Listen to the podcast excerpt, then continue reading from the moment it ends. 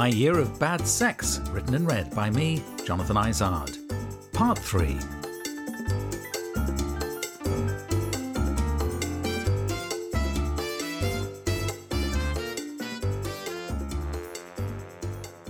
There, now you've had some sex.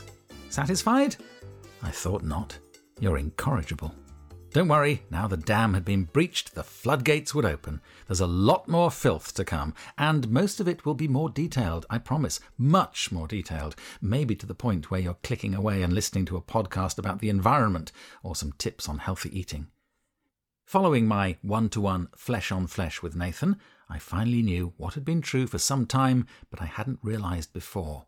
Not only was I allowed to do this, I enjoyed it. I had reclaimed my own body and could allow others to lay claim to parts of it too.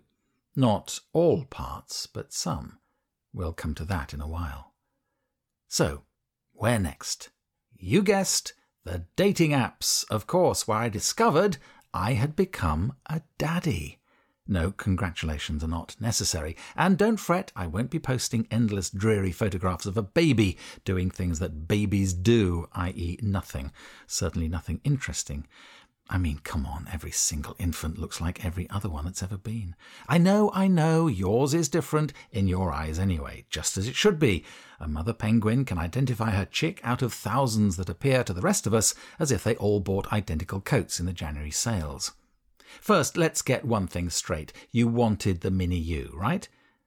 Well, we shouldn't assume. I've been caught out like that before, when someone says, I'm pregnant, and you have to determine which way to go. Or increasingly, we're pregnant. No, the person you impregnated is pregnant. Never mind the math, do the biology. But is the correct response, congratulations? Or, don't worry, nowadays it's easy to sort that out you have to wait for enough clues to emerge before committing yourself either way, like a goalie facing a penalty, coiled in perfect balance to leap either left or right. Or the receptionist at the Register Office for Births, Marriages and Deaths in Coventry. When my sister and I approached the desk after Dad died, the woman at the counter held a perfectly neutral expression, waiting to hear which department we needed. She was poised with potential, her voice and features ready to adopt the sympathetic, I'm so sorry to hear that. First door on the right. Or the gushing, That's lovely. Second door on the left response. We were first on the right, obviously, but I still remember her professional equilibrium, and I wonder if at the end of a busy week she sometimes got her words and expression out of sync, grinning wildly when the furrowed brow was the right response. Congratulations! Once it's clear which way we're going with this, it gets easier. You wanted the baby? Good. You're happy it's been born? Even better. But end of, surely. No? You expect me to make a comment? I'm aware that, um, don't worry, they look better with age, isn't quite what you want to hear. On the rigours of being a parent, my own mother once sighed and said solemnly, The first thirty years were the worst. On having a photo thrust at me, I fall back on lame expressions such as, isn't it baby like? Or ten fingers, what a relief. Or even, aha, she's got her mother's squint.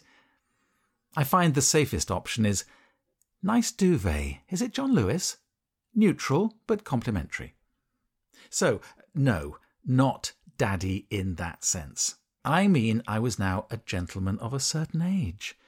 In Gayland, when a man reaches a level of maturity, the same age as Matt Damon, the Boeing 747, post it notes, or a Rubik's Cube, he becomes by default a daddy. Especially if he stops shaving and his beard is now white. If I had a pound for every message I got that started, in lower case, Hi, Daddy, I'd have enough to send a young man to a class in grammar and punctuation. Oh, now I sound like your dad. But when did daddydom descend? At what point did I mutate from dude to dad? I'd been in an LTR for 13 years, remember. Then the time had come when we decided, reluctantly but respectfully and mutually, that he was going to dump me and break my heart, consigning me to a comatose life of solitude. Let's be clear, the term gay abandon can denote not only a blissful state of mind, but also the callous act of getting shot of your boyfriend. The equivalent of leaving an old steam iron on the pavement with a note attached, a bit leaky, but it still works. I was that iron.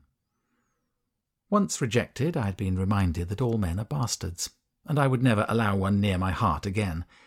I wanted nothing to do with relationships, men, sex, or even, sorry to be specific, but I think we've known each other long enough, even with penises, other than my own and that only for flaccid urination, nothing even semi engorged. Because arousal might lead to intercourse and romance, followed inevitably by abandonment and misery. So I had opted for a life of barren despair.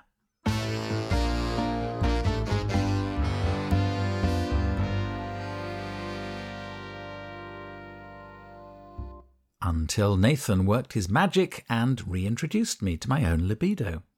To the apps, then, so called, I discovered, because everyone there is absolutely desperate.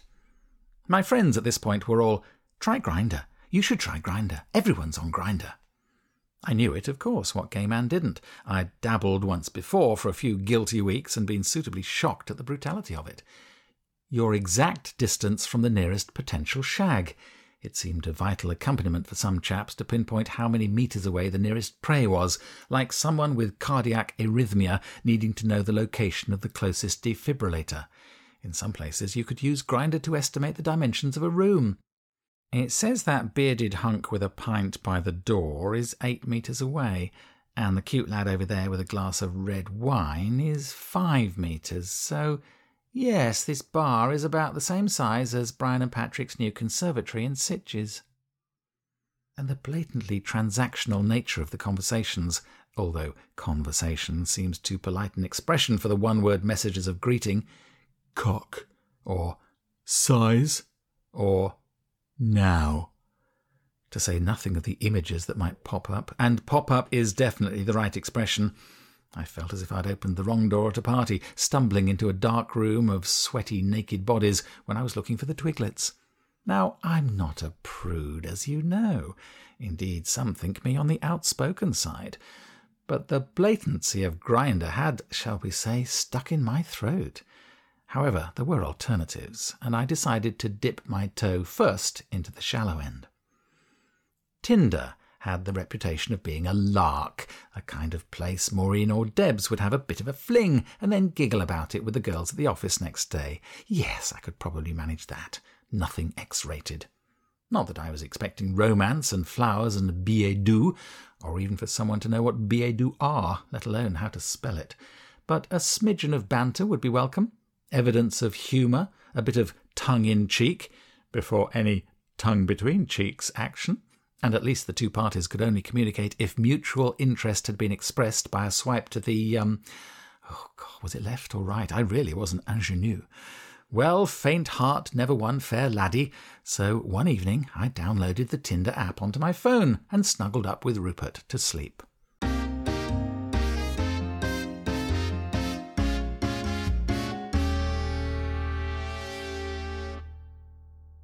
Well in the morning my phone pinged and bleeped as if infected with some rampant disease, a dog scintillescent with fleas. There were, thank you, 93 people who liked me. 93!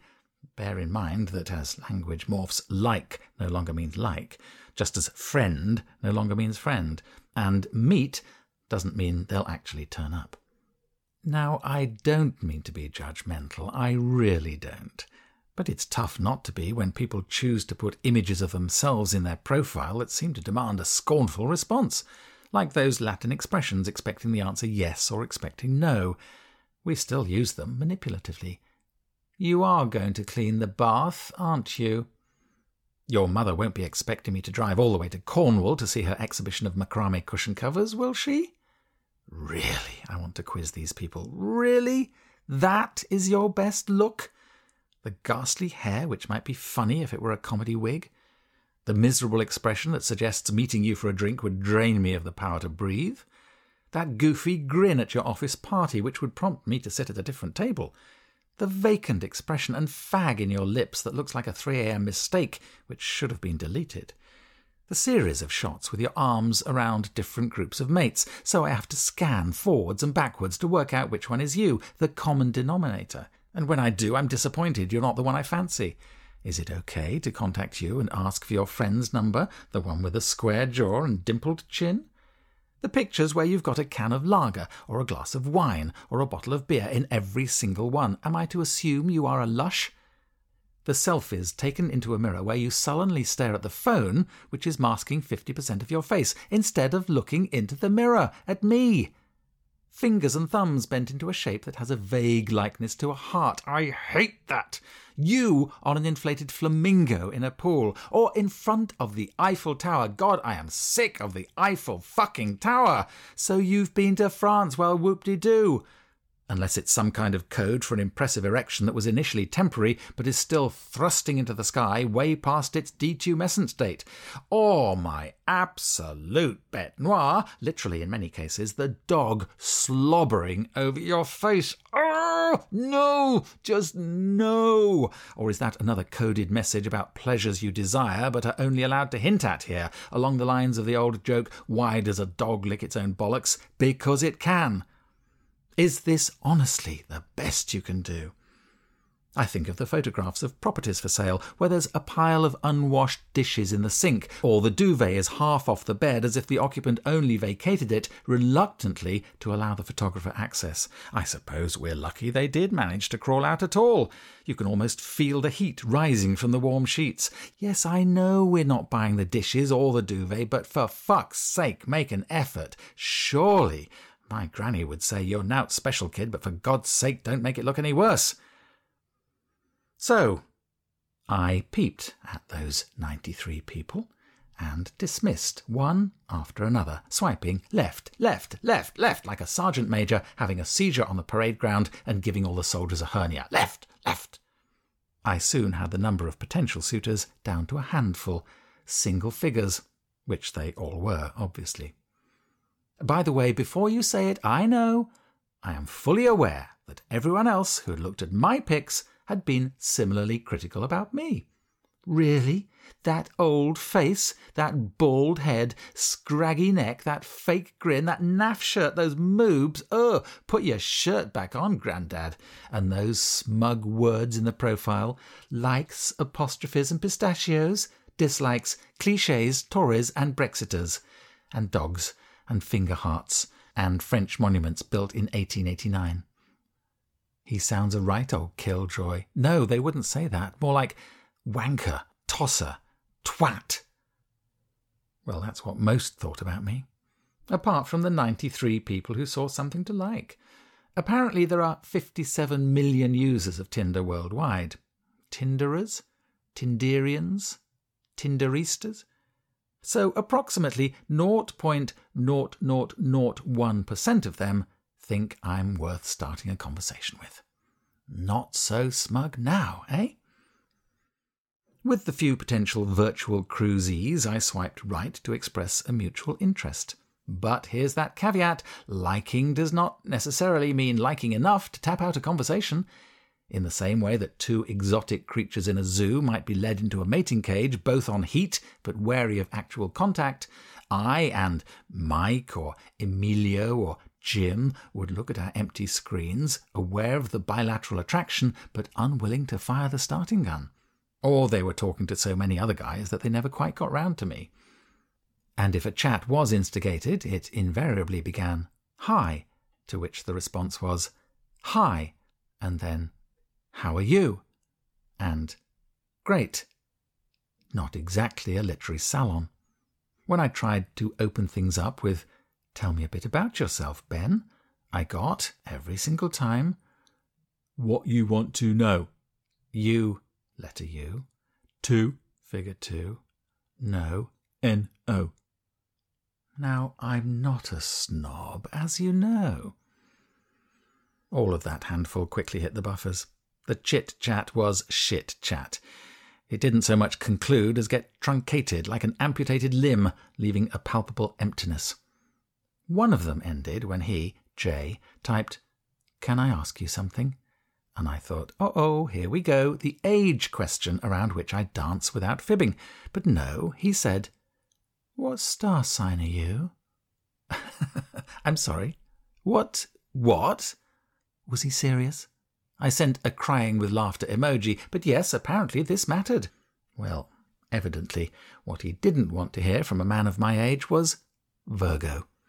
Jay instantly blocked me and disappeared from my screen. I hadn't imagined this was going to develop into a great romance, but at least a bit of chat and a pick swap would have been nice. There are many, many reasons I can think of to reject me, but to be dumped because of which month I emerged from the womb, well, that does seem a tad harsh. Anyway, what's the right answer? And who gives a shit whether I'm Pisces or Capricorn, a ram or a fish or a goddamn goat? Surely it's postcode and dick size that matter. Oh, sorry. Does that make me sound just a little shallow? Obviously, I'm prepared to compromise on postcode.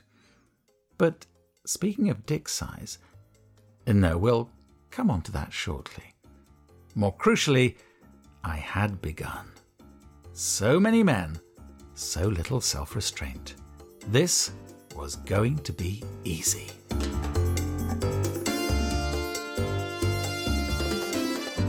My Year of Bad Sex is written and read by me, Jonathan Izard. The music and studio production are by Andy Mills. My Year of Bad Sex is a protocol production.